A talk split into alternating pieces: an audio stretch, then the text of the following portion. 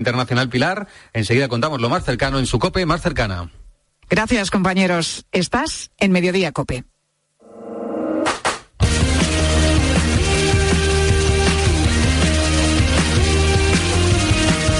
José Luis Corrochano. Deportes en Mediodía COPE. Estar informado.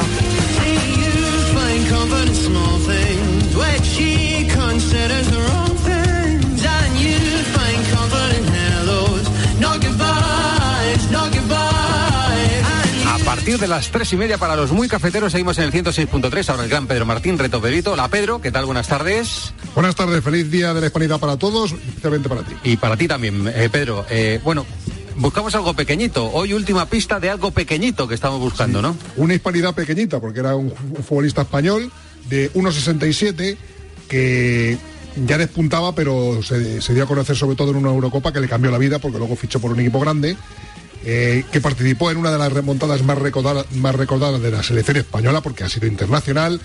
Y la, pista de hoy es que eh, en los últimos años de su carrera eh, formó una peculiar pareja con un, con un compañero que le sacaba 35 centímetros. Ah, sí, sí, sí. Ostras, ya sí, esta pista es definitiva. Gracias, Pedro. Esta, esta, es definitiva, sí, señor. 35, le sacaba la cabeza o más. Sí, sí. sí, Mañana resolución.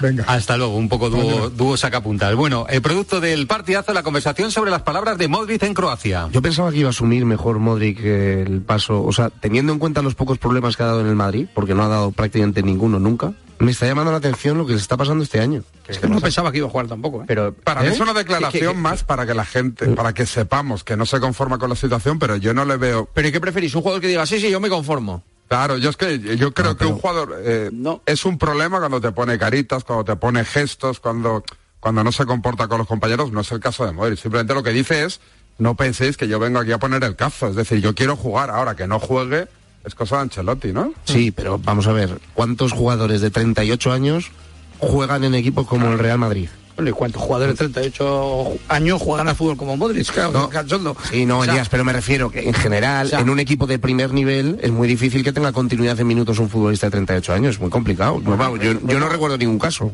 bueno, o sea, Sergio Ramos está ahora jugando natural muchísimo más minutos. Luka Modric con Croacia, nosotros con España. Y preguntamos por España en la encuesta del día en arroba deportes Cope. Santi Duque. Eso estamos preguntando a nuestros oyentes si ves a la selección española ganando la Eurocopa de 2024. Camino de los 1.200 votos, la gente es bastante negativa.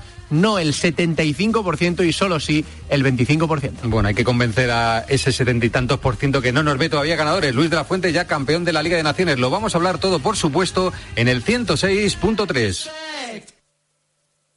Por la noche en la radio. Todo lo que ocurre en el deporte y las exclusivas de Juanma Castaño. Tenemos por delante una gran noche de radio. Gran noche de radio porque tenemos grandes comentaristas. Hoy además combinamos los de fútbol y los de baloncesto, sobre todo. De lunes a viernes, de once y media de la noche a una y media de la madrugada, todo pasa en el partidazo de Cope. Un año más, el número uno del deporte. Puertas y persianas Suachu. En Recalde les ofrece la actualidad del Athletic. Puertas y persianas Suachu. Puertas de garaje de comunidades, puertas industriales y persianas metálicas para locales comerciales. Estamos en Carretera de Rasquitu, en Recalde. Más información en puertasgarajebilbao.es. Llámenos al 944 65 39 62. Puertas Suachu.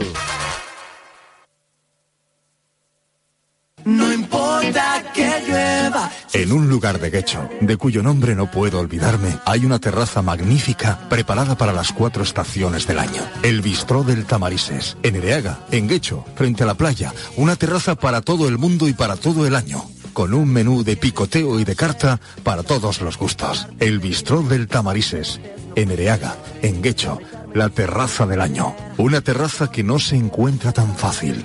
Aprovechala.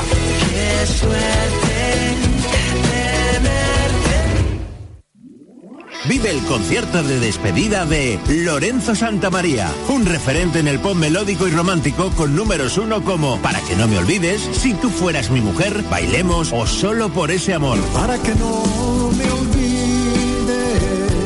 Lorenzo Santamaría, tras una carrera meteórica en España y Latinoamérica, se retira de los escenarios.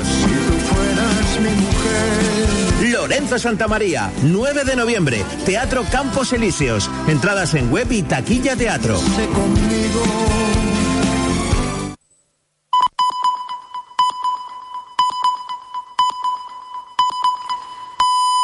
Tres y media, dos y media en Canarias. Pilar García Muñiz. Mediodía Cope. Estar informado.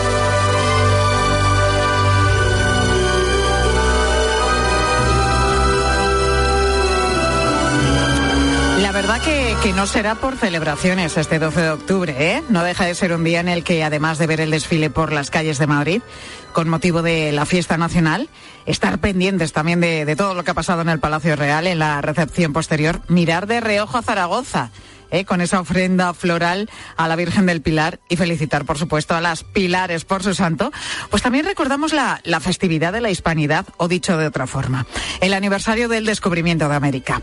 Cristóbal Colón llegó a América un 12 de octubre de 1492, un descubrimiento y posterior colonización, pues que también ha sido recogido en el mundo del cine en multitud de películas que hoy vamos a repasar, como siempre, con Jerónimo José Martín, que es crítico de cine de Cope y de 13. Jero, muy buenas tardes. Muy buenas tardes y muchas felicidades. Voy a hacerte caso, hay que felicitar a todas las pilares. O sea gracias, que... gracias compañero. Supongo que llevarás unas cuantas ya de felicitaciones. Bueno, eh, día, muchas, muchas, muchas. Es un día bueno, claro. eh, todo el mundo se acuerda de las pilares en este día y sí, es verdad. Sí, Estoy recibiendo sí, muchas sí. felicitaciones, así que muchas, muchas gracias a todo el mundo. Bueno, Jero, que vamos a comenzar este repaso a la conquista de América, ¿eh? con una película llena de contrastes bajo los mandos de un director muy top dentro de Hollywood como es en Ridley Scott. La película es 1492 la conquista del paraíso. Señor Colón, suponed que cruzáis ese océano y que llegáis a Asia. ¿Qué puede hacer Castilla allí? Comerciar. ¿Eso es lo único que os interesa? No. Llevaré a esas gentes la palabra de Dios y les haré súbditos de Castilla y Aragón. Pues en esta película podemos ver a Gerard Depardieu en el papel de Cristóbal Colón o a Sigourney Weaver en el de Isabel la Católica. No sé cuál de los dos te llama más la atención, porque claro, Gerard Depardieu le recordamos por, por otros muchos papeles, ¿no? Eh, la película sí, Obelix. es Obelix, entre ellos, o la película con Andy McDowell. La, ay, ¿cómo se llamaba? Se me ha oído la... Sí, la de. Se me olvidó. Matrimonio de conveniencia. ¿no? Matrimonio de conveniencia, es verdad. Eso sí, es. sí, buena peli. Sí, o sí, bueno, o a ella, a Sigourney Weaver, en la protagonista de, como protagonista de Alien. Y aquí, en cambio, Claro. descubriendo América. Sí, él está mejor porque él es más, digamos, poliédrico. Ella también está muy bien, pero no refleja muy bien la realidad. Hay que decir que es una película que la hemos puesto en, en la parte inicial del descubrimiento. Hay dos grandes películas, además del mismo año son. Esta y una muy inferior que es Cristóbal Colón el descubrimiento. Esta es muy potente porque está Ridley Scott detrás. Recordemos que Ridley Scott, este inglés, aparte de hacer el anuncio de Macintosh con 1984, ha hecho de todo. Los duelistas, Blade Runner, Legend, Telma y Luis, Gladiator, El Reino de los Cielos. Pero es un director que está muy influido por la leyenda negra contra España. Entonces, aunque aquí equilibra bastante, sobre todo en el personaje de Colón, por eso he puesto ese resumen, por ejemplo, al presentar a la, a la reina, que es Sigourney Weaver, no destaca para nada todo el componente religioso, que había un componente religioso muy fuerte, por eso es Isabel la Católica, por eso tiene iniciado un proceso de beatificación y su reinado es absolutamente pletórico para España, ¿no?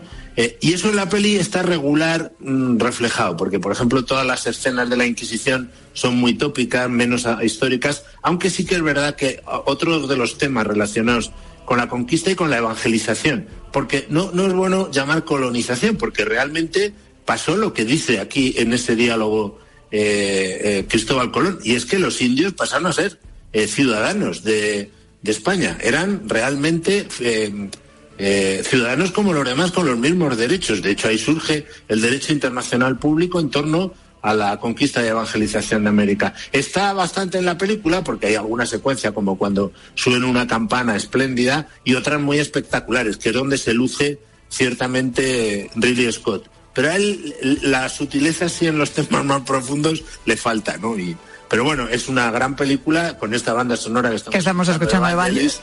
Claro que está muy bien. Que a mí me lía porque hay algún programa de COPE que tiene esta sintonía también. Y digo, "Ahí va, esto estamos, nos hemos equivocado. No, no. Bueno, vamos con la segunda propuesta del día, una película de 2006 y con Mel Gibson en la dirección. Es una recreación del final de la civilización maya. Es Apocalipto.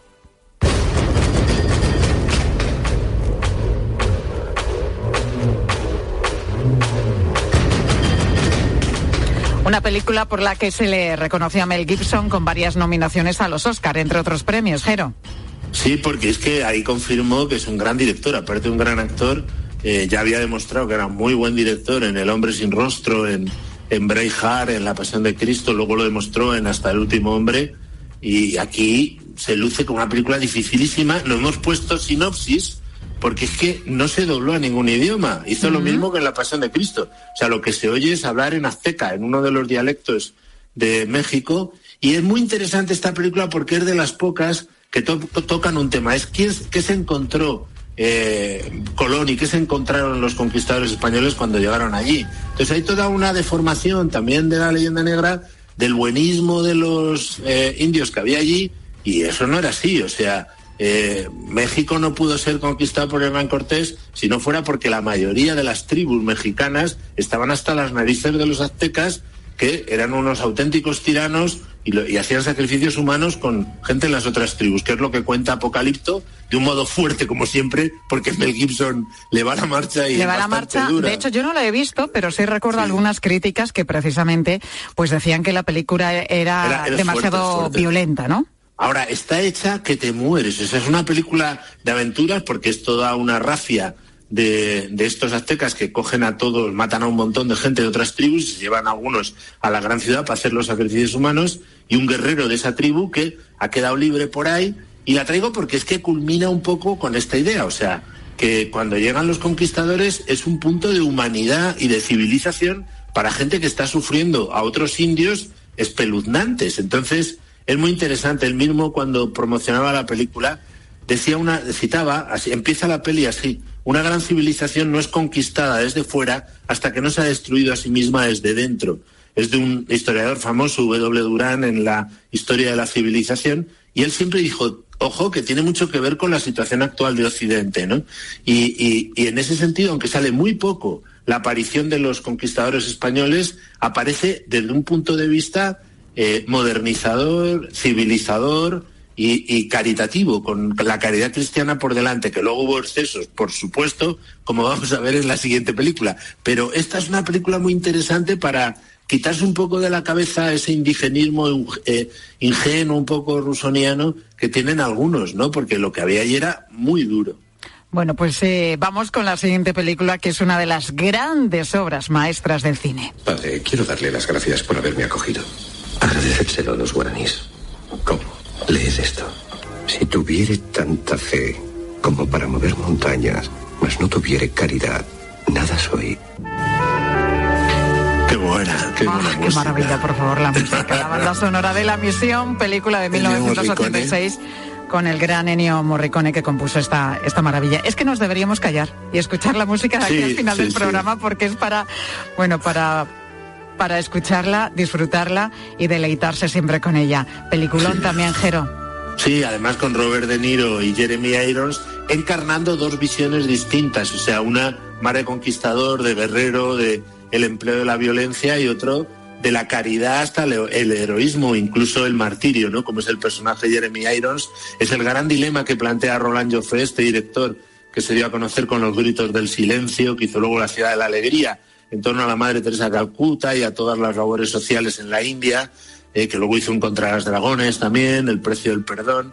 Eh, un gran director que aquí hace una gran película también porque tiene un guion de Robert Bolt, que recordemos que es el autor de Un hombre para la eternidad, Lorenz de Arabia, Doctor Cibago, con lo cual, todos los planteamientos de fondo que hay allí, toda esa lucha con los portugueses que sí que tenían permitida la esclavitud y que se van apropiando de algunos territorios que eran españoles donde no había esclavitud, donde están los jesuitas haciendo una labor de civilización y de evangelización impresionante de esas tribus del Amazonas, eh, pues claro, eh, está muy bien mostrado los dos lados. También el lado oscuro, que lo hubo, por supuesto, de, lo que fue la conquista y evangelización de, América, ¿no? Pero está muy bien porque está, deja mucho margen al espectador para, con los datos que son reales, sacar sus propias conclusiones sin dejarse llevar por la leyenda negra, fomentada sobre todo por las potencias anglosajonas contra España y que nos han hecho oscurecer durante tanto tiempo lo impresionante que fue la labor de España en, en, América y fuera de América también, como comprobaremos en la última película, que es un documental. Fíjate, ¿eh? traemos hasta un documental a esta sección. Eh, bueno, me quedan 10 segundos para que nos hables de ese documental que se llama España, la primera globalización. La planta española era el fundamento de la primera globalización. Surge España y se viene abajo el mundo antiguo. El imperio español existió y cambió el mundo. España necesita recuperar su historia. Es un documental español, Jero, que busca de alguna forma divulgar ciertos hechos sobre ese descubrimiento de América claro. y lo que supuso para nuestra historia.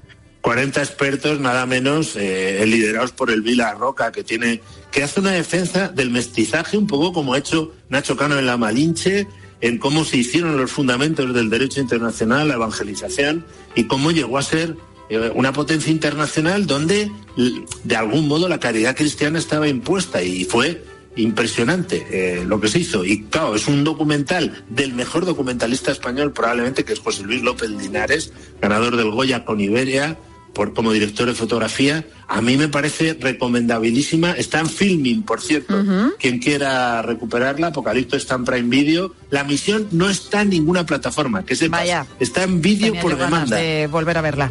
Y 1492 está en filming. O sea que todas estas películas, para celebrar hoy el día. Para celebrar dan este... muchas ideas y sobre este 12 y dan, de octubre. rompen mucho inercias. Claro. Jero, gracias como siempre. Hasta la semana que viene. Gracias y muchas felicidades de nuevo. Gracias, ¿eh? Vivan las pilares.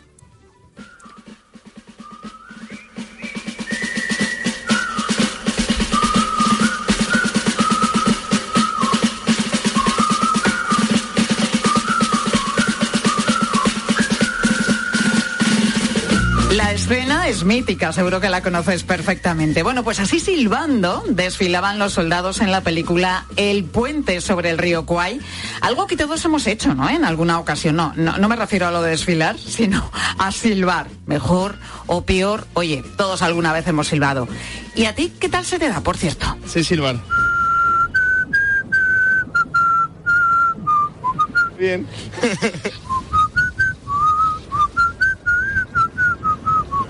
Poco, pero sí. Ah, no me sale.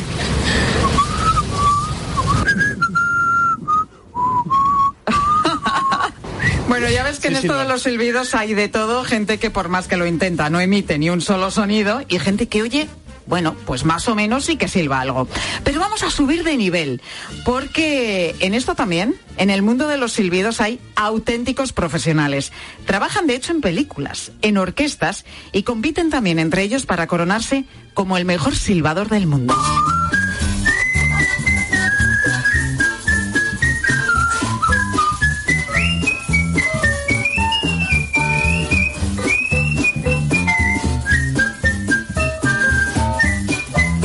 Decía que esto es otro nivel, porque a quien escucha silbar es Aina Ciordia, lo hace bien, ¿eh? Bueno, pues se dedica a ello profesionalmente, y no solamente eso, se acaba de proclamar como la mejor silbadora del mundo en el concurso mundial de silbido en Hollywood. Es española, es navarra y tiene 28 años. Aina, muy buenas tardes. Muy buenas tardes. Bueno, yo estoy alucinada, Aina, contigo, porque te escuchábamos ahora silbar. Esto es una grabación tuya. Y claro, lo Sí. comparamos con la gente que nos hemos ido encontrando en la calle que silbaba como podía. decía, madre mía, la comparación, ¿no? Bueno, claro, requiere de bastante estudio. ¿Desde cuándo llevas silbando, Aina? Pues llevo silbando desde que tengo desde que tengo tres años y estudiando música desde que tengo siete en el conservatorio. Entonces ha ido muy muy acompañado una cosa de la otra. Muy de la mano, ¿no? Me imagino que aprender también lenguaje musical, aprender solfeo, pues influye también para, para que acabes silbando como lo haces tú, que es perfectamente.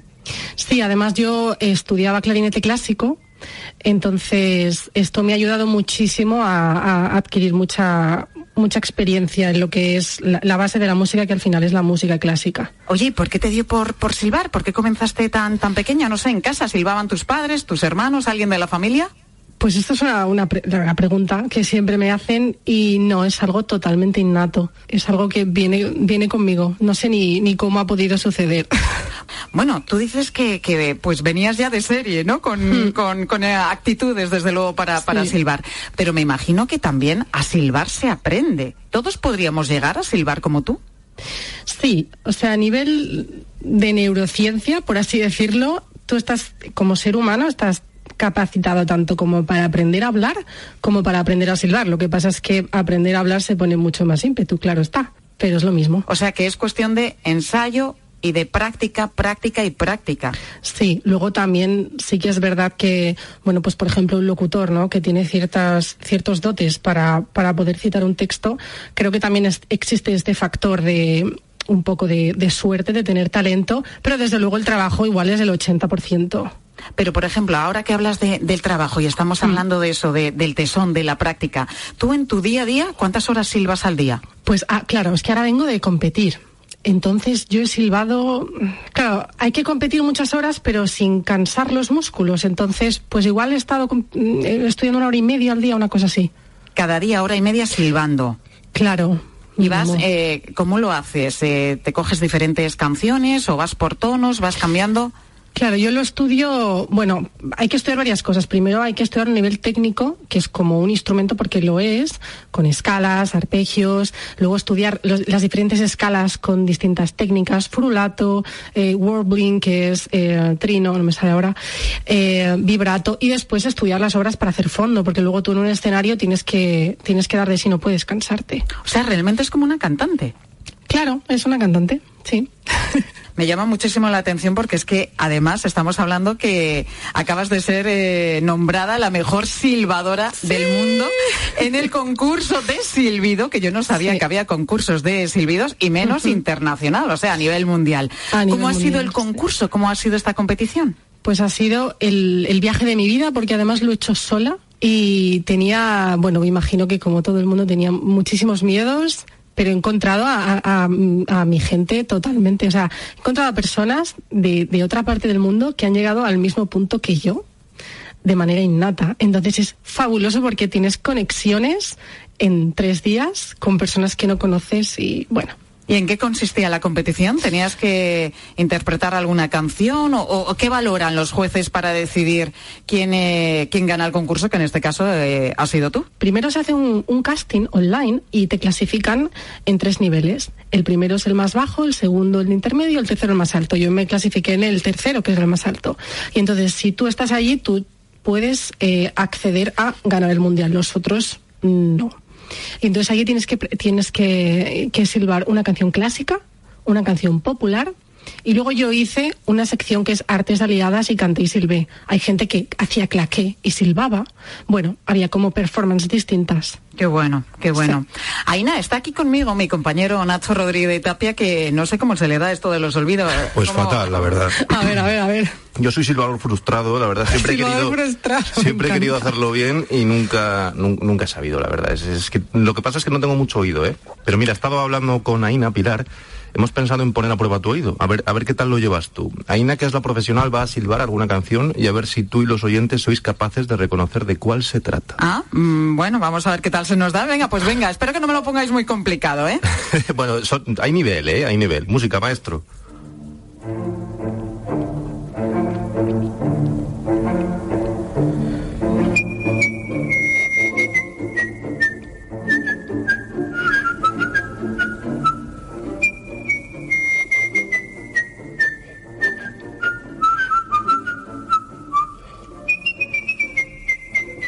Qué maravilla, Aina. Qué maravilla. ¿Sabes cómo Silbido en directo, Sí, silbido sí. en directo. Que La música también, ¿eh? claro, de fondo me, me da una pista importante. Es la Vale, ópera claro. Carmen de Bizet. Hombre, te veo muy puesta en ópera, ¿eh? bueno, bueno, bueno, no te creas, no te creas. Esta yo creo que es un clásico, pero vamos con, con otra que quizá es un poquito más complicada. A ver, a ver. Venga.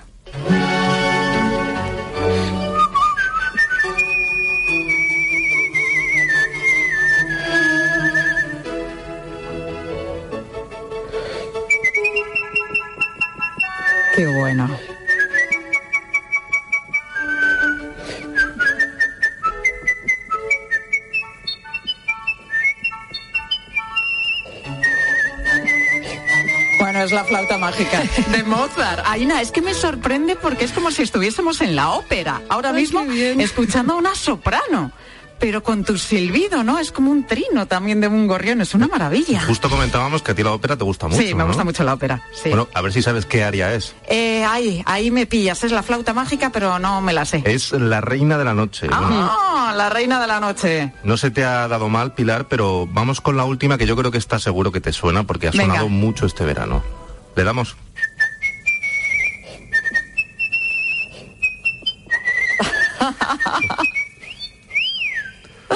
Es que lo haces tan bien que es imposible no adivinar la canción y además efectivamente ha sonado muchísimo este verano. Bueno, yo creo que de hecho ha sido la canción del verano, noche entera, ¿no? yo he Dedico- silbado mucho, ¿eh? pero, pero en Pero los no- pasillos no, de mi no- casa. no quiero hacer la comparación ni te voy a poner en esa tesitura, querido compañero, porque seguramente si me la silbas tú, la canción no la No, no, adivinaría. estoy seguro.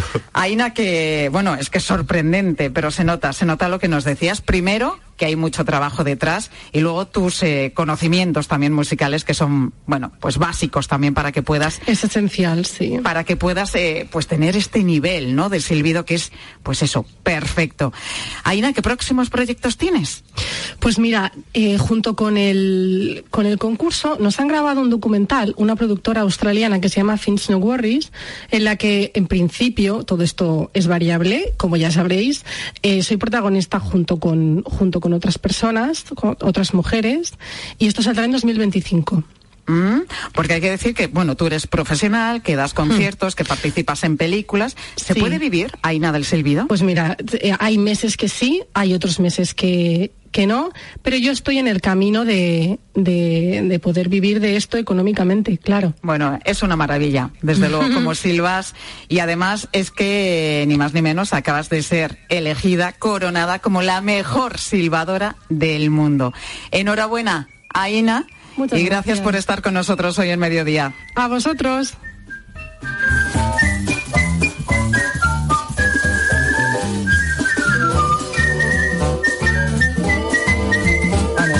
Es que es sorprendente lo bien que, que silba. Bueno, por algo, por algo ha sido elegida campeona del mundo. Se lo merece desde luego. Enhorabuena. Que es el Día de la Hispanidad, festivo en toda España y encima con, con calor también prácticamente en toda España, aunque ojito que a partir del sábado cambia la cosa, bajan las temperaturas y llegan lluvias que también nos hacen falta. Y sobre esto precisamente preguntábamos hoy en mediodía. ¿Te has marchado de puente? ¿Has aprovechado para coger unos días de descanso? ¿Dónde has ido? ¿Está haciendo buen tiempo o, o no? ¿Has renunciado a este primer puente después del verano y te reservas para otro? ¿Y qué nos han dicho los oyentes? Ángel Correas. ¿Qué tal, Pilar? Muy buenas. Bueno, han dicho de todo los oyentes, como siempre, tenemos de todo un poco para elegir. Hay algunos, por ejemplo, que más que elegir un lugar, prefieren elegir la compañía, como Alberto. Pues feliz día de la hispanidad y feliz día de todas las pilares. Y lo que hemos hecho es levantarnos con unos amigos, desayunar prontito. Hemos terminado de ver el desfile y ahora vamos a tomar el vermú. Buen plan. Hasta luego. Hombre, es un planazo. No se ha ido a ningún sitio, pero El aperitivo donde está, que sabe vamos. perfectamente dónde tiene que ir. El aperitivo siempre es un planazo. ¿Que no podemos salir? Pues nada, a tomar un buen aperitivo que lo podemos tomar además en muchísimos sitios en nuestro país. Dice que Manuel tampoco ha viajado porque no lo necesita. Es que ya estaba en el pueblo, claro. Y mm, no tiene que ir a ningún lado.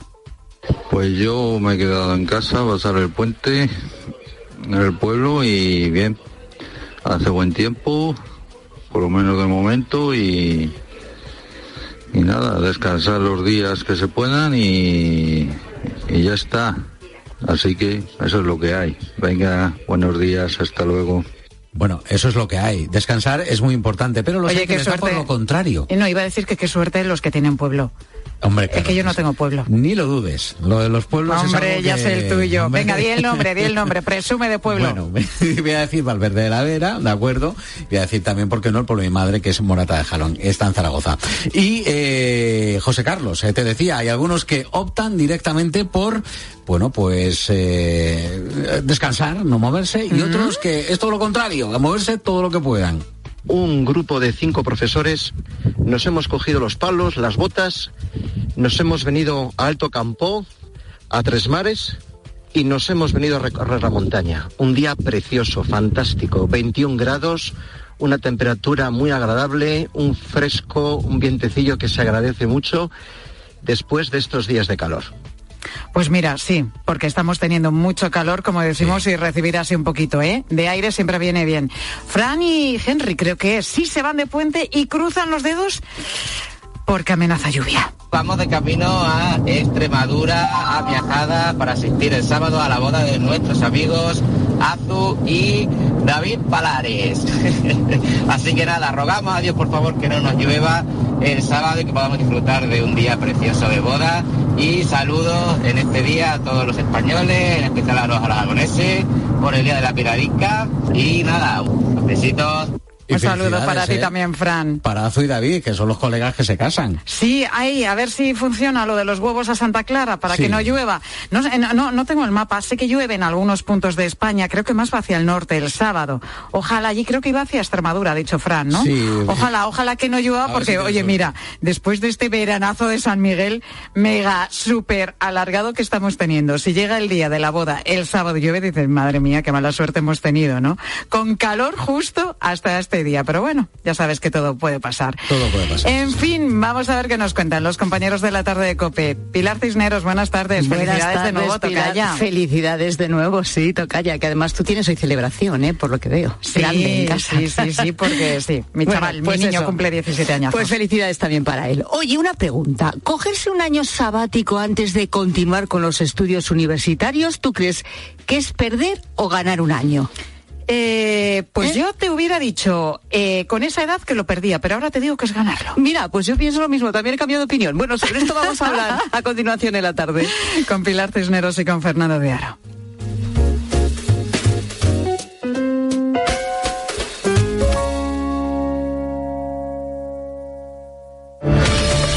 Escuchas Mediodía Cope. Con Pilar García Muñiz. Estar informado.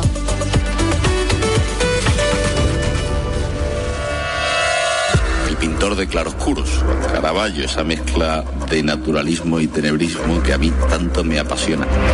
Y ha sido un hombre siempre rodeado de enigmas, ¿eh? Caravaggio eh, pintó muchas de sus escenas de decapitación, y esta es una de ellas, que son muy siniestras, muy, muy, muy impactantes, eh, porque él estaba obsesionado con la idea de que a él le iban a decapitar. Los martes a las once y media de la mañana, Javier Sierra en Herrera en Cope. Alucina. Elegir Grana Padano es abrazar los valores italianos que lo hacen único.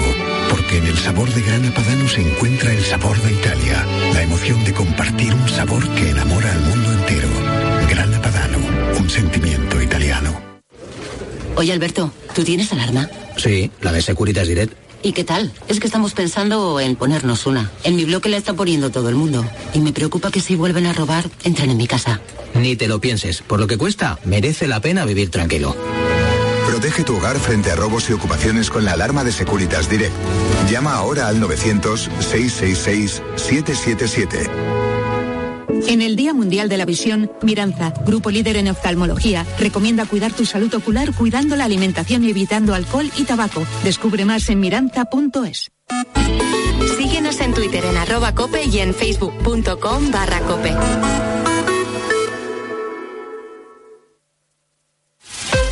Elige tu Cope Bilbao. 97.8 y cope más 95.1 FM. ¿Te gustaría comer en un sitio que destaca por la calidad en sus comidas y con un trato cercano y agradable? Lo tienes muy cerca. Restaurante Ibérico, en Santuchu. Especialidad en embutidos de primera calidad. Menús diarios excelentes por solo 14 euros. Menús fin de por 25. Menús especiales para grupos. Carta tradicional. Local bonito y ameno para celebrar con los tuyos. Estamos en Santuchu 20, Plaza del Carmen. Ibérico. Pasión y arte en la cocina. Más info, restauranteibérico.com. Víctor Manuel, Tour 75 aniversario. La vida en canciones. El escenario, Locura Toro. un... concierto que pretende abarcar y resumir largos años de canciones y carretera de uno de los grandes. Jueves 26 de octubre en el Teatro Arriaga. Víctor Manuel, La vida en canciones. Entradas a la venta en teatroarriaga.eus y Cuchabank.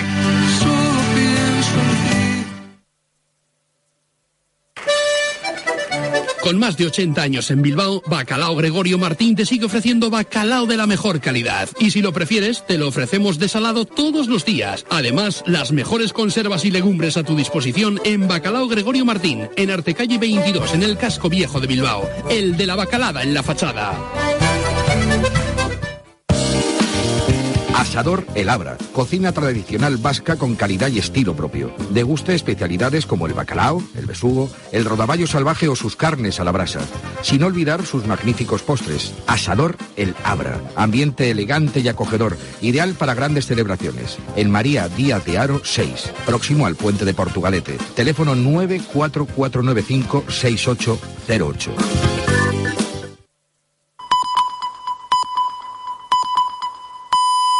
Las 4 de la tarde y las 3 en Canarias.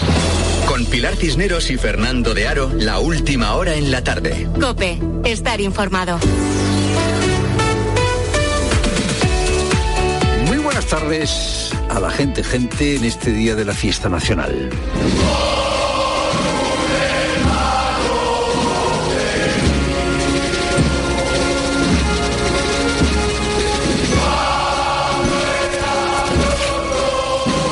La dama cadete Borbón Ortiz, desde la tribuna en la que presidía con su padre y su madre, el rey, la reina, el desfile del día de la fiesta nacional, digo que la dama cadete Borbón ha entonado con ganas eh, La muerte no es el final, este homenaje a los caídos.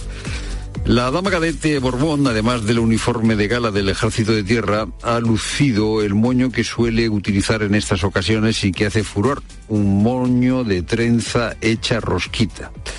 La princesa Leonor encarna la sucesión en la jefatura de Estado, que la jefatura del Estado en España no es la monarquía, es una monarquía parlamentaria, una monarquía constitucional.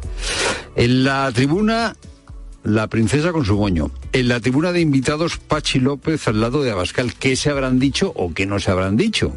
Eh, Pachi y Abascal.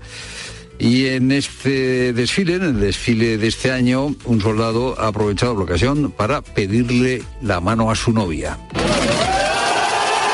Ha hecho furor, claro, ha hecho furor ese momento. Y el desfile el desfile, lo que ya se, en el desfile lo que ya se ha convertido en una lamentable costumbre, la mitad al presidente del gobierno, se ha vuelto a repetir. En este año, este año los silbidos han sido más intensos que otros años, siempre lo ha habido, ¿eh? Sánchez había hecho saber por antemano, de antemano, que la culpa de los silbidos era del Partido Popular y muchos se han tomado esto como una invitación a que eh, se le silbara al presidente del gobierno en funciones. Eh, esto de los silbidos es lamentable. El que quiere eh, hacerlo lo hace, pero es lamentable porque Sánchez no está ahí como Sánchez, sino como presidente del gobierno, del gobierno de todos los españoles. Es una institución. son una institución también, claro, los partidos políticos, a los que le falta democracia interna, es una institución, el Consejo General del Poder Constitucional, eh, perdón, del Consejo General del Poder Judicial y el Tribunal Constitucional, que deberían ser independientes, como también tendría que ser independiente la Fiscalía General del Estado. Las instituciones se han ido debilitando en España. ¿Por qué? Pues por una progresiva politización.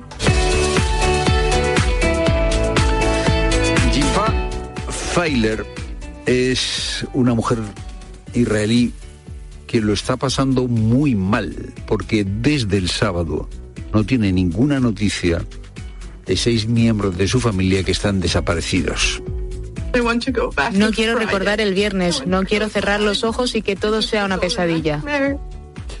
Bueno, pues esta es la crueldad eh, de Hamas. Eh, como Yifad, hay muchos israelíes que están viviendo días muy oscuros. Sexto día de guerra, se extiende la guerra eh, hasta eh, Siria, donde eh, Israel dice que ha bombardeado los aeropuertos de Damasco y de Alepo. Y la respuesta de Israel, desgraciadamente, ya no es proporcionada, porque Israel dice que no habrá electricidad o agua en Gaza hasta que se libere a los rehenes. Es decir, eh, ante la monstruosidad de Hamas que toma rehenes civiles, Israel responde convirtiendo a los civiles de Gaza también en rehenes de un bloqueo que les va a hacer la vida muy difícil más difícil todavía, había que decir. Ha llegado a Israel el secretario de Estado de Estados Unidos, Blinken, para dar el apoyo a el Estado de Israel. Estamos aquí y no nos vamos a ir a ninguna parte. Netanyahu le ha dado las gracias. Gracias a la eh, gente, a los americanos por su gran apoyo.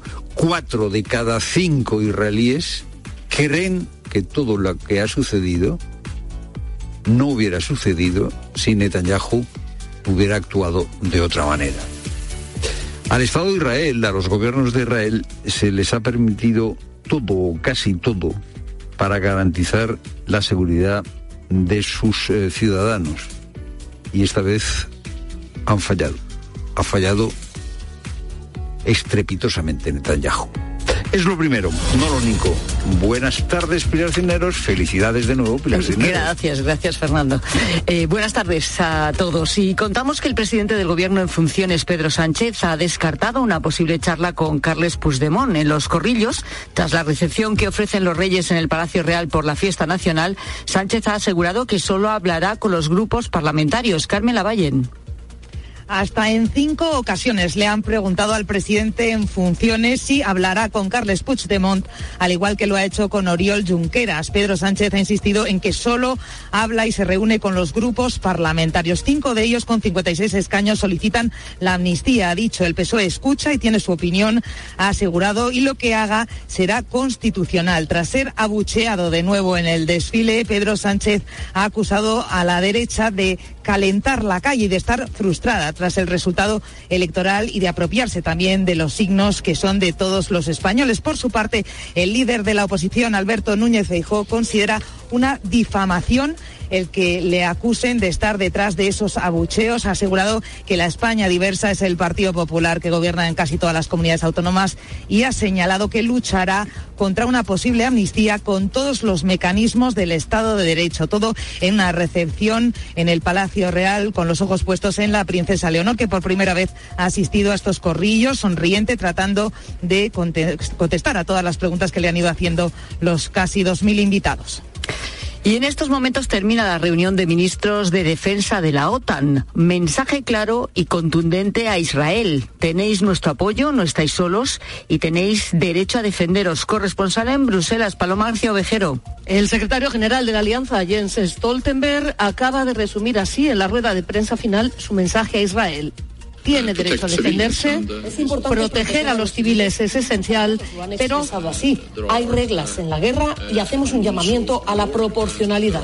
Pero al mismo tiempo, los aliados condenan sin ambajes las brutales atrocidades de las que jamás es responsable. Antes que nada, Stoltenberg dejaba claro que la OTAN no está directamente implicada en este conflicto. Y es que efectivamente Israel no es un miembro de la alianza, sino un socio.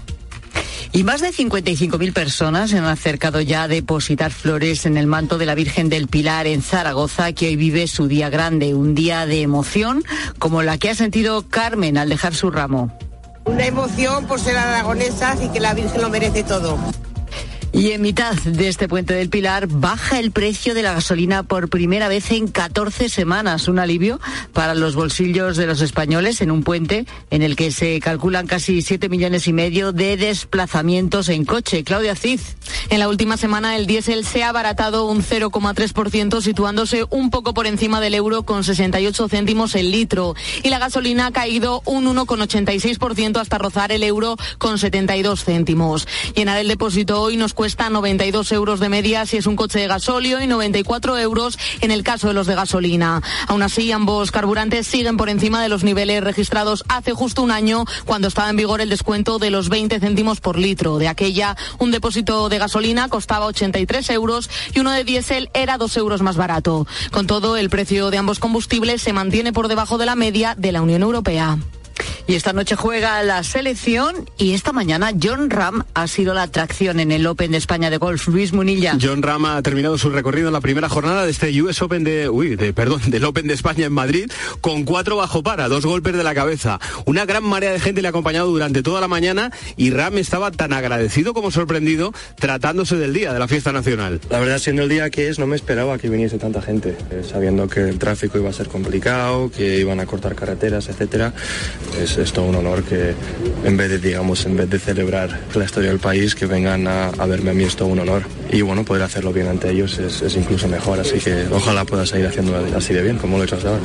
Esta noche las citas con la selección masculina de fútbol. 9 menos cuarto, partido de clasificación para la Eurocopa España-Escocia en la Cartuja de Sevilla. Tiempo de juego comienza hoy a las 8 y cuarto en Cope. En el Real Madrid, Álava y Guller ya han hecho parte del trabajo con el grupo y se espera que ambos estén disponibles tras el parón de selecciones.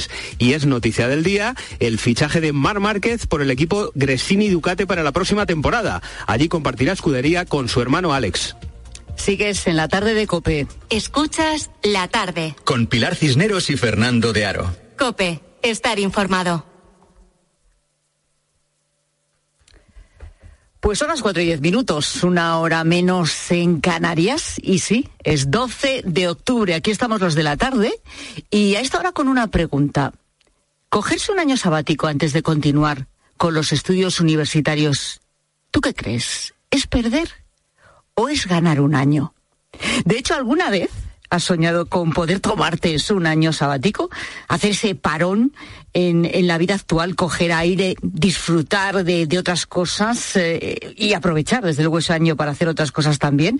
Bueno, un año sabático es un periodo de tiempo en el que una persona decide dedicarse completamente a intereses personales, dejando de lado sus responsabilidades laborales o académicas. Es verdad que no existe una etapa específica para tomar ese parón, pero hay situaciones que pueden empujarnos a tomar justo esa decisión. Puede ser un despido, puede ser una crisis sentimental, puede ser incluso un problema de salud, aunque lo más común eh, suele ser el pasar de una etapa educativa a otra.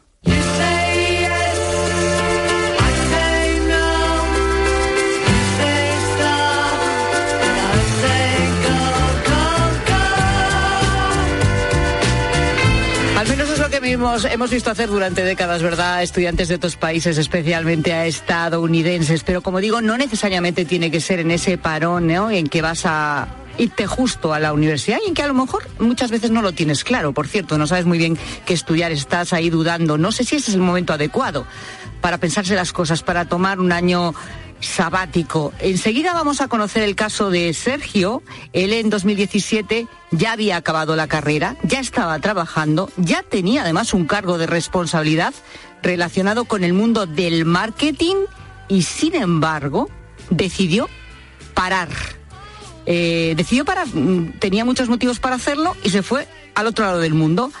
a Australia. Enseguida vamos con Sergio, cinco años después de que se tomara ese parón, para ver qué ha sacado de ese año sabático, cómo fue y sobre todo qué ha supuesto en el resto de su vida, ¿no? Después, cuando volvió, y sobre todo en su vida profesional. Pero antes, como cada martes y como cada jueves, y aunque sea festivo, aquí está también, voy a saludar a Lorenzo Silva, es escritor, es columnista y es colaborador de la tarde, y le buscamos siempre para que ponga su reflexión y su mirada a los temas que aquí tratamos. Hola Lorenzo, buenas tardes. Hola Pilar, buenas tardes, felicidades. Y también Eh, Muchas gracias. Gracias. Oye, eh, eh, se lo preguntaba yo antes, fíjate, a, a Pilar García Muñiz también, y decía, yo en, en mi época, porque somos más o menos todos de una generación parecida, tú y yo desde luego ya un poquito más joven, decía, si me preguntas eh, lo de cogerse un año sabático si hubiera sido eh, perder o ganar un año, hubiera dicho que perderlo, ¿no? Y creo que nosotros hubiéramos dicho lo mismo pasan los años y yo creo que hemos cambiado de opinión. Ahora si tú me preguntas yo diría, pues a lo mejor hubiera sido ganar un año. En fin, eh, ¿qué es esto de coger un año sabático? ¿A ti te entra en la cabeza? Sí, sí, claro que me entra en la cabeza. Es una cuestión que depende también mucho de la coyuntura general y de la coyuntura individual. Eh, empezando por la segunda, es indudable que puede cogerse un año sabático quien tenga recursos para mantenerse o para mantener a los suyos si tiene alguien que depende económicamente de él o de ella eh, durante ese tiempo sin percibir ingresos, ¿no? Quien no tiene esos recursos, pues ya no tiene esa flexibilidad para plantearse la, opción. Eh, por otra parte, también la, coyuntura general. Yo tengo la sensación de que en la época en la que terminamos nuestros estudios, los de nuestra generación, la coyuntura no era demasiado propicia. Por ejemplo, pues cosas que ahora se han normalizado mucho, por ejemplo, como el Erasmus, entonces estaba prácticamente empezando y de una manera que, que no era fácil, porque realmente yo, yo recuerdo, a mí me lo llegaron a ofrecer en el último año de carrera y casi te jugabas un poco las calificaciones de, de todo el curso porque no te daban facilidades, no tenías como que reexaminarte cuando volvieras de ese lugar, ¿no? Y también era un momento en el que el mercado laboral estaba muy, bueno, pues eh, teníamos la sensación de que era muy difícil encontrar un hueco y que a medida que te ibas alejando de la licenciatura, tus eh, posibilidades todavía se reducían más, ¿no? Yo creo que ahora estamos en un contexto mm, bastante diferente, ¿no? Al final estamos en una